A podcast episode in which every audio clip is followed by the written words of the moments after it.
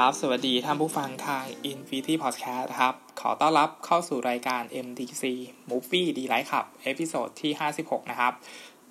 อขอขึ้นต้น episode นี้นะครับ ด้วยคำขอโทษนะครับ จาก episode ที่ 55 นะครับ ก็พูดชื่อภาพยนตร์ผิดนะครับต้องเป็น Someone from Nowhere นะครับ ของผู้กำกับปราบดา หยุ่นนะครับ ก็นี้ต้องขอโทษไปด้วยนะครับ ก็เป็นรายการรีวิวหนังนะครับ ที่พูดชื่อหนังผิดนะครับ อันนี้ก็ เป็นความรู้สึกผิดนะครับ จะพยายามไม่พูดผิดอีกนะครับ ใน episode ต่อๆไปนะครับ ทั้งชื่อเรื่องก็ดีนะครับ หรือว่าชื่อผู้กำกับนะครับ จะพยายามไม่ให้ผิดอีกนะครับ ก็ต้องขออภัยไว้ในที่นี้ด้วยนะครับสำหรับสัปดาห์นี้นะครับ episode ที่ 56 นะครับ ก็ขอพูดถึงภาพยนตร์ เรื่องสารคดี documentary นะครับ 2215 นะครับ เชื่อบ้ากล้าก้าวนะครับ ของผู้กำกับณฐพลบุญประกอบนะครับ ก็อันนี้เป็นภาพยนตร์สารคดีนะครับของโครงการ ก้าวคนละ ก้าว นะครับ แล้วก็เป็นการสอดแทรกเรื่องราวของพี่ตูนบอดี้สแลมเข้าไปด้วยนะครับ กับภารกิจวิ่งเพื่อสมทบทุนนะครับ บริจาค เพื่อช่วยเหลือ 11 โรงพยาบาลทั่วประเทศไทยนะครับ การวิ่งครั้งนี้แน่นอนทุกคนทราบทราบกันดีอยู่แล้วนะครับ ว่าเป็นการวิ่งจากใต้สุดนะครับอำเภอเบตงนะครับ จังหวัดยะลานะครับ ไปยังเหนือสุดของประเทศไทยก็คืออำเภอแม่สาย จังหวัดเชียงรายนะครับ ด้วยระยะเวลา 55 วันนะครับ ระยะทางก็คือตามชื่อเรื่องเลยนะครับ คือ 2,215 กิโลเมตรนะครับ แล้วก็เงินบริจาคทั้งหมดนะครับ ก็จะช่วยเหลือ 11 โรงพยาบาลทั่วประเทศไทยนะครับตัวสารคดีด็อกิเมนทารีเนี่ยถ่ายทอดแง่มุมนะครับ อย่างใกล้ชิดแล้วก็พาเราเนี่ยไปรู้จักตัวตนของพี่ตูนบอดี้สแลมมากยิ่งขึ้นนะครับ แน่นอนว่าด้วยความยาวของสารคดีเนี่ยคงจะไม่สามารถสะท้อนทุกแง่มุมออกมาได้อย่างครบทุกอย่างนะครับ ก็การวิ่งครั้งนี้เนี่ยไม่มีใครในประเทศไทยไม่รับรู้ใช่ไหมครับ แล้วก็ถือเป็นปรากฏการณ์ ครั้งหนึ่งเลยนะครับ ในประเทศไทยที่ควรค่าแก่การจดจำนะครับ ตัวสารคดีเนี่ยให้เรื่องราวที่มาที่ไปนะครับ ว่าพี่ตูนเนี่ยมีความคิดที่จะเริ่มวิ่งเนี่ย ตั้งแต่เมื่อไหร่นะครับ ก็แน่นอนว่ามันก็มีภาพฟุตเทจไปตอนตั้งแต่สมัยที่พี่ตูนวิ่งจากกรุงเทพไปถึงตัวอำเภอเมืองบางสะพานใช่ไหมครับ แล้วก็ได้รับเงินบริจาคไปช่วยเหลือที่โรงพยาบาลบางสะพานนะครับ ก็เริ่มต้นจากตรงนั้นนะครับ แล้วก็มีฟุตเทจเก่าๆนะครับ ให้เราดูที่มาที่ไปนะครับ ก็แน่นอนว่ามันสร้างแรงบันดาลใจให้คนหลาย ๆ คนนะครับกล้าที่จะลงมือทำอะไรเพื่อคนอื่นนะครับ แล้วก็ทำให้ภาพรวมของสารคดีเนี่ยเต็มไปด้วยกำลังใจ แล้วก็เติมเต็มพลังใจได้เป็นอย่างดีนะครับ ตัวสารคดีเนี่ยมีความยาว 1 ชั่วโมง 30 นาทีนะครับ แต่ว่าเราคิดว่าสารคดีค่อนข้างที่จะจัดวางตำแหน่ง และมีที่ทางนะครับ พร้อมกับมีวิธีการเล่าเรื่องที่สอบประสานกันได้อย่างกลมกลืนนะครับ แม้ว่าอย่างไรก็ตามนะครับ สารคดีอาจจะหลงประเด็นไปบ้างนะครับ ในการที่พาให้เราเนี่ยไปเข้าใจตัวตนพี่ตูนตั้งแต่สมัยยังเด็กเลยนะครับ คืออันนี้ก็เป็นน่าจะเป็นเหมือนข้อเสียเล็ก ๆ นะครับ ของภาพยนตร์เรื่องนี้นะครับ เพราะว่ามันอาจจะกลายเป็นสารคดีของพี่ตูนะครับ มากกว่าความเป็นไปใน ในเส้นทางต่างๆของโครงการ 9 คนละ 9 นะครับ ในช่วงระยะเวลาหนึ่งเท่านั้นนะครับ มันไม่ได้ตลอดทั้งเรื่องนะครับอไอจุดเนี้ยมันน่าจะสร้างสร้างคือมันก็เป็นข้อดีอย่างหนึ่งด้วยนะครับ คือมันก็สร้างรอยยิ้มหรือว่าสีสันเพิ่มเติมให้กับตัวสารคดีลงไปนะครับ ซึ่งถ้ามองอีกมุมหนึ่งเนี่ยมันก็ อย่างที่บอกไปมันดูเหมือนเป็นดาวสองคมนะครับ ที่ทำให้ตัวสารคดีเองเนี่ยไม่ได้ตอบโจทย์ความเป็นสารคดีของโครงการ 9 คนละ 9 ได้อยู่เหมือนกันนะครับ แต่ว่าจุดนี้เนี่ยมันก็สามารถที่จะเป็นข้อดีได้นะครับ เมื่อสารคดีมันจบไปแล้ว เราคิดว่าการที่สารคดีพาให้เราไปรู้จักพี่ตูนวลิสลามตั้งแต่ยังเป็นเด็ก แล้วก็ไปรู้จักพ่อแม่ของพี่ตูนเนี่ยมันก็น่าที่จะ สะท้อนนะครับ ให้เรามองเห็นว่าตัวผู้ชายคนนี้ก็คือตัวพี่ตูนวลิสลามเนี่ยแท้จริงแล้วไม่ได้เป็นผู้ชายที่แบบดีครบทุกด้านนะครับ แล้วก็มีด้านที่ที่ไม่ดีด้วยอะไรที่สารคดีก็ถ่ายทอดออกมานะครับ ซึ่งมันก็เป็นมนุษย์คนหนึ่งนะครับที่ธรรมดามากๆนะครับ เพราะว่าการที่ตัวสารคดีให้ภาพเหล่านั้นเนี่ยทำให้ภาพรวมทั้งหมดของสารคดีเรื่องนี้มันไม่ได้เชิดชู ผู้ชายคนนี้หรือว่าให้ให้มิติที่จะต้องชื่นชมพี่ตูนบอดี้สแลมอย่างมากล้นจนเกินไปนะครับทำให้เรามองเห็นว่าจริงๆแล้วเนี่ยพี่ตูนบอดี้สแลมก็เป็นแค่คนธรรมดาคนหนึ่งนะครับ ที่ที่ทำอะไรเพื่อคนอื่นนะครับ แล้วก็เราที่กำลังนั่งดูเนี่ยก็เป็นคนธรรมดาเหมือนกันนะครับ แล้วก็สามารถที่จะทำอะไรเพื่อคนอื่นได้เหมือนกันนะครับ จากการมองผ่านชีวิตนะครับของพี่ตูนบอดี้สแลม นะครับ ที่ตัวสารคดีเลือกนำมาเสนอนะครับ อย่างไรก็ตามนะครับ ตัวสารคดีเนี่ยค่อนข้างมีความเพลิดเพลินนะครับ แล้วก็มีงานภาพที่ผ่อนคลายเป็นกันเองนะครับ ถึงจะดูไม่ค่อยเป็นเรียกยังไงดีก็คือไม่ค่อยเป็นธรรมชาติในบางสถานการณ์ที่ที่เข้าใจนะครับว่าเขา setting หรือว่าจงใจนำเสนอ ในรูปแบบนั้นนะครับ แต่ว่านอกนอกนอกจากเงื่อนไขไอความที่จะต้อง setting ให้มันเป็นภาพยนตร์แล้วเนี่ย การตัดสลับเรื่องราวไปมาระหว่างฉากต่างๆ ที่ทำให้เรามองเห็นเรื่องราวของคุณหมอนะครับ ที่เป็นคุณหมอจริง ๆนะครับ แล้วก็เด็กคนหนึ่งนะครับ ที่กำลังต่อสู้พยายามลุกขึ้นเดินอีกครั้งหนึ่งเนี่ยไอฉากนี้ถ้าใครมีโอกาสได้ดูนะครับ เราคิดว่าเป็นฉากที่ทรงพลังมากๆนะครับ เพราะว่า ตัวสารคดีเนี่ยตัดไปที่เด็กผู้หญิงคนหนึ่งนะครับ ที่พี่ตูนเนี่ยได้ได้บริจาคนะครับ แล้วก็ได้เครื่องมือเครื่องเครื่องนั้นมาเพื่อเพื่อให้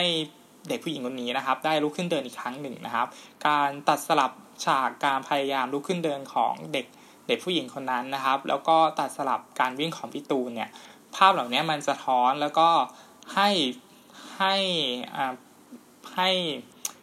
ทำให้บรรยากาศของภาพยนตร์เนี่ยมันมีพลังมากๆนะครับ รวมไปถึงการตัดสลับช่วงเวลาที่คุณหมอกำลังช่วยชีวิตคนอยู่ด้วยนะครับ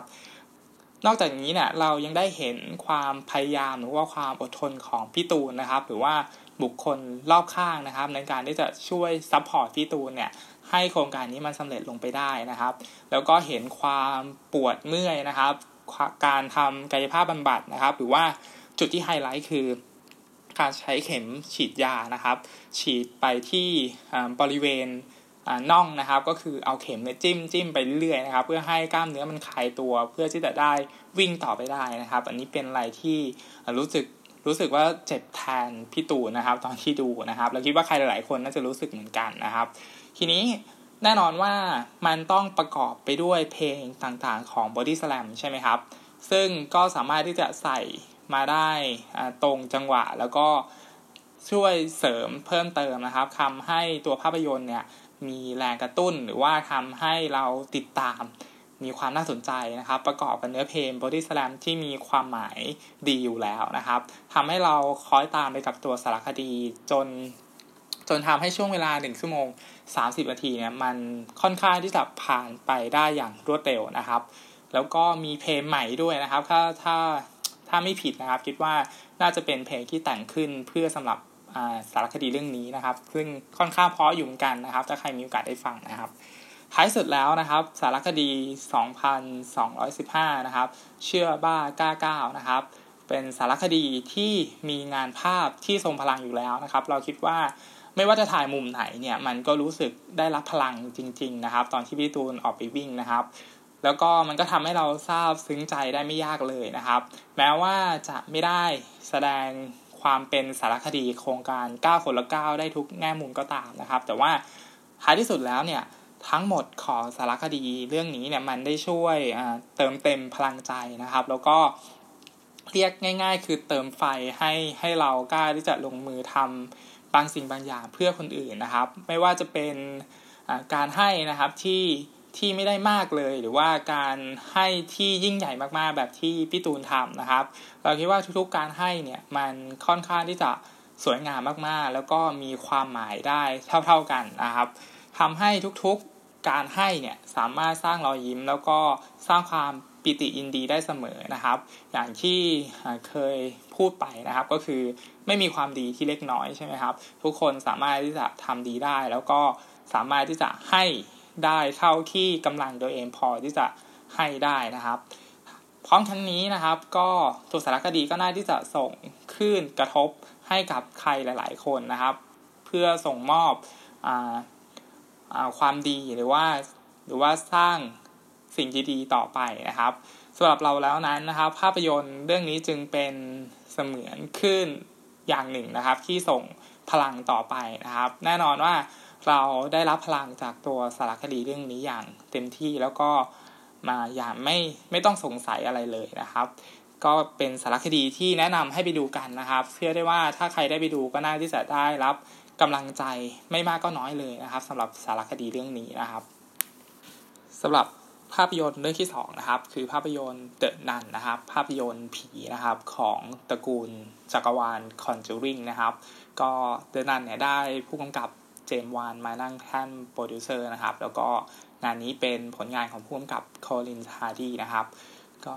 เรื่องราวของ The Nun เนี่ยถูกปูทางให้กลายเป็นภาพยนตร์เดี่ยวเต็มตัวตั้งแต่ The Conjuring ภาค 2 นะครับ ก็จำไม่ผิดนะครับ ด้วยรูปลักษณ์หน้าตาแล้วเนี่ยทำให้เรามีความคาดหวังไว้ค่อนข้างสูงนะครับ ว่าตัวภาพยนตร์เนี่ยจะน่ากลัวนะครับ เพราะว่าผีแม่ชีเนี่ยมันชวนหลอนมากๆนะครับ ยิ่งไปกว่านั้นแล้วเนี่ยไอตัวผีแม่ชีเนี่ยเรายังคิดว่ามันมีความน่าลึกลับ หรือว่ามีความน่าสนใจนะครับ ว่าจริงๆแล้วเนี่ยผีแม่ชีเนี่ยมันมาจากไหนนะครับ หรือว่ามีต้นกำเนิดมาจากอะไรนะครับเดนันนะครับจึงพาเราไปค้นพบนะครับว่าต้นกำเนิดจริง ๆ ของผีแม่ชีเนี่ยมาจากไหนนะครับ แล้วก็เลือกใช้ location นะครับเป็นประเทศโรมาเนียะครับ ความน่าหวาดหวั่นของงานนี้นะครับเกิดขึ้นจากสภาพแวดล้อมนะครับที่หนังเลือกใช้นะครับ อาทิตัวปราสาทก็ดีนะครับ ที่เราคิดว่าค่อนข้างน่ากลัว แล้วก็มีความไม่เป็นมิตรอยู่ค่อนข้างสูงเลยนะครับ คือมองจากภายนอกก็ก็ก็รู้สึกน่ากลัวแล้วนะครับ ซึ่งไอ้ส่วนนี้หนังทำได้ค่อนข้างดีในส่วนของ location ประกอบกับความน่ากลัวเป็นทุนเดิมของผีแม่ชีเนี่ยไอสิ่งต่างๆ เหล่านี้ก็น่าจะช่วยที่จะ พอให้หนังเนี่ยมีความน่ากลัวหลงเหลืออยู่บ้างนะครับ เพราะว่านอกจากนั้นเนี่ยมันไม่มีความน่ากลัวเลยนะครับ ก็ตัวภาพยนตร์เนี่ยพยายามเปลี่ยนมุมมองนะครับ หรือว่าผสมลูกเล่นต่างๆนะครับ เพื่อหลอกล่อคนดูนะครับ ซึ่งส่วนตัวของฟอร์มเนี่ยมีไม่กี่ฉากเท่านั้นนะครับ ที่รู้สึกว่าทำได้น่ากลัว แล้วก็ทำให้เราตกใจได้นะครับพราะเรื่องของมันนะครับ ไม่ได้สร้างความน่าสนใจอย่างที่เราคาดหวังไว้นะครับ แล้วก็ ไม่ชวนน่าติดตามหรือว่าเอาใจช่วยตัวละครให้ให้ให้มันรอดพ้นไปจากอำนาจมืดของผีแม่ชีไปได้นะครับ คือ เราแทบที่จะไม่มีส่วนร่วมไปกับช่วงเวลาครึ่งหลังของหนังเลยนะครับ ซึ่งมันควรที่จะเป็นจุดคลแม็กนะครับ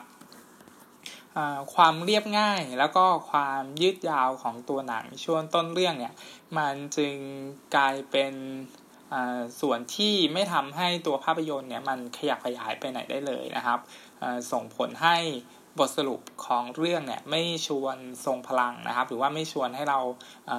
มีภาพติดตาว่าไอ้ผีแม่ชีมันจะตามกลับมาที่บ้านอะไรเงี้ยมันไม่ไม่ได้ไปไกลขนาดนั้นนะครับ ยิ่งไปกว่านั้นแล้วเนี่ยยังมีการสอดแทรกนะครับ รอยต่อระหว่างเช่นเรื่องหลักใน The Conjuring ภาคแรกนะครับ เข้ามาเข้ามาด้วยนะครับ ซึ่งไอจุดเนี้ยมันก็ชวนพาให้ตัวภาพยนตร์เองเนี่ยไม่ค่อยมีความน่าเชื่อถือนะครับอนอกจากนี้เนี่ยยังมีงานตัดสลับฉากแล้วก็ลำดับภาพนะครับ ที่เราคิดว่าค่อนข้างขาดความน่ากลัว แล้วก็รู้สึกไม่ค่อยลงตัวเท่าไหร่นะครับ ตัวละครในเรื่องเนี่ยขาดเหตุแล้วก็ผลของการ ตัดสินใจในการที่จะเลือกที่จะกระทำแบบนั้นนะครับ ซึ่งทั้งหมดเนี่ยมันนำพามาซึ่งฉากเหตุการณ์ที่ชวนน่าตลกมากกว่าน่ากลัวนะครับ พร้อมกันนี้เนี่ยนักแสดงยังไม่สามารถแสดงอาการหวาดวิตกเท่าที่ควรจะเป็นนะครับ หรือว่าการไขปริศนาต่างๆเนี่ยไม่ได้มีความ สลับซับซ้อนนะครับทั้งทั้งที่มันควรที่จะมีความซับซ้อนมากกว่านี้ หรือว่ามีมีวิสัยทัศน์ในความลึกลับของผีแม่ชีเนี่ยมากกว่านี้ เพราะว่าเราตั้งตารอคอยว่ามันจะต้องมีอะไรลึกลับแน่ๆ แต่ว่าสุดท้ายแล้วภาพยนตร์มันกลับเล่นท่าง่าย แล้วก็เรียบง่ายจนเกินไปนะครับทำให้ท้ายสุดแล้วภาพยนตร์เรื่องเดนันเนี่ยผีแม่ชีเนี่ยซึ่งคาดว่าน่าจะเป็นหนังผีสไตล์จัมส์แคร์ที่ ที่ดีที่สุดในปีนี้นะครับ คือเราคาดอย่างนั้นนะครับกับกลายเป็นภาพยนตร์ในตระกูล Conjuring ที่น่าผิดหวังที่สุดได้อย่างแท้จริงเลยนะครับ อันนี้ก็ส่วนตัวนะครับ แต่ว่าถ้าใครถ้าใครดูแล้วน่ากลัวนี่ก็ดีใจด้วยนะครับ ก็ด้วยพอดเรื่องแล้วเนี่ยก็ควรที่จะคือเราคิดว่าพอดเรื่องของมันเนี่ยควรที่จะมีอะไรน่าสนใจมากกว่านี้นะครับ เราจึงคาดหวังว่าตัวหนังเองเนี่ยน่าจะส่งมอบอะไรพิเศษพิเศษได้บ้างนะครับ อย่างไรก็ตามแล้วนะครับ The Nun เนี่ยก็ยังคงมีงาน production นะครับที่อยู่ในระดับดีตามมาตรฐานนะครับ หรือว่ามีซาวประกอบที่พอใช้ได้เลยนะครับ มีงานฉากที่สร้างความน่ากลัวชวนหลอนได้ หรือว่าตัวปราสาทเองนะครับ ที่มี location ต่างๆเนี่ยเหล่านี้ที่ค่อนข้างทำได้ดีนะครับแน่นอนผีแม่ชีนะครับ ยังคงความน่ากลัวอยู่บ้างในบางมุมนะครับ ส่วนต่างๆเหล่านี้ก็คงที่จะพอส่งมอบอารมณ์ให้ตัวภาพยนตร์เนี่ยมีความน่ากลัวอยู่บ้างไม่มากก็น้อยนะครับ แต่ส่วนตัวเราคิดว่าน้อยเลยนะครับสำหรับภาพยนตร์เรื่องนี้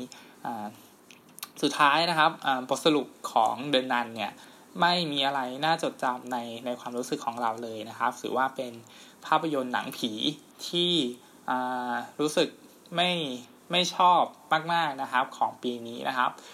ด้วยความคาดหวังที่อาจจะเกินไปก็ได้นะครับสำหรับภาพยนตร์เรื่อง The Nun นะครับ ก็สำหรับสัปดาห์นี้นะครับ MDC episode ที่ 56 นะครับ รีวิวภาพยนตร์ 2 เรื่องครับ เรื่องแรกคือภาพยนตร์2215นะครับ เชื่อบ้าก้าก้านะครับ ก็เป็นสารคดีของโครงการก้าคนละก้าพี่ตูนบริสลัมนะครับ อันนี้แนะนำให้ไปดูกันนะครับ แล้วก็ภาพยนตร์ผีนะครับ เดอะนันนะครับ ก็อันนี้ไม่ค่อยน่ากลัวเท่าไหร่สำหรับส่วนตัวนะครับ ก็สำหรับสัปดาห์นี้นะครับ ขอจบรายการไว้เพียงเท่านี้นะครับ ขอให้รับชมภาพยนตร์อย่างมีความสุขนะครับ แล้วพบกันใหม่สัปดาห์หน้านะครับสำหรับวันนี้ สวัสดีครับ